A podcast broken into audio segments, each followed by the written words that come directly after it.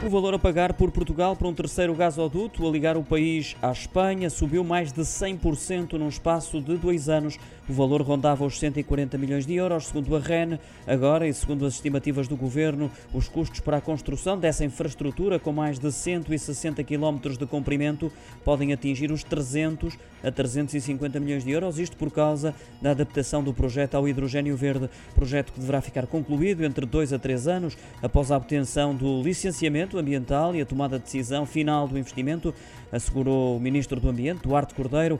A terceira interligação entre Portugal e Espanha está projetada a partir de Celourico da Beira, Guarda, seguindo depois para Val de Frades, distrito de Bragança, entra em Espanha e depois liga-se à rede gasista espanhola em Zamora. Ora, em Espanha o silêncio é de ouro, ninguém se pronuncia sobre este gasoduto e o foco parece estar nesta altura num novo projeto em parceria com a França.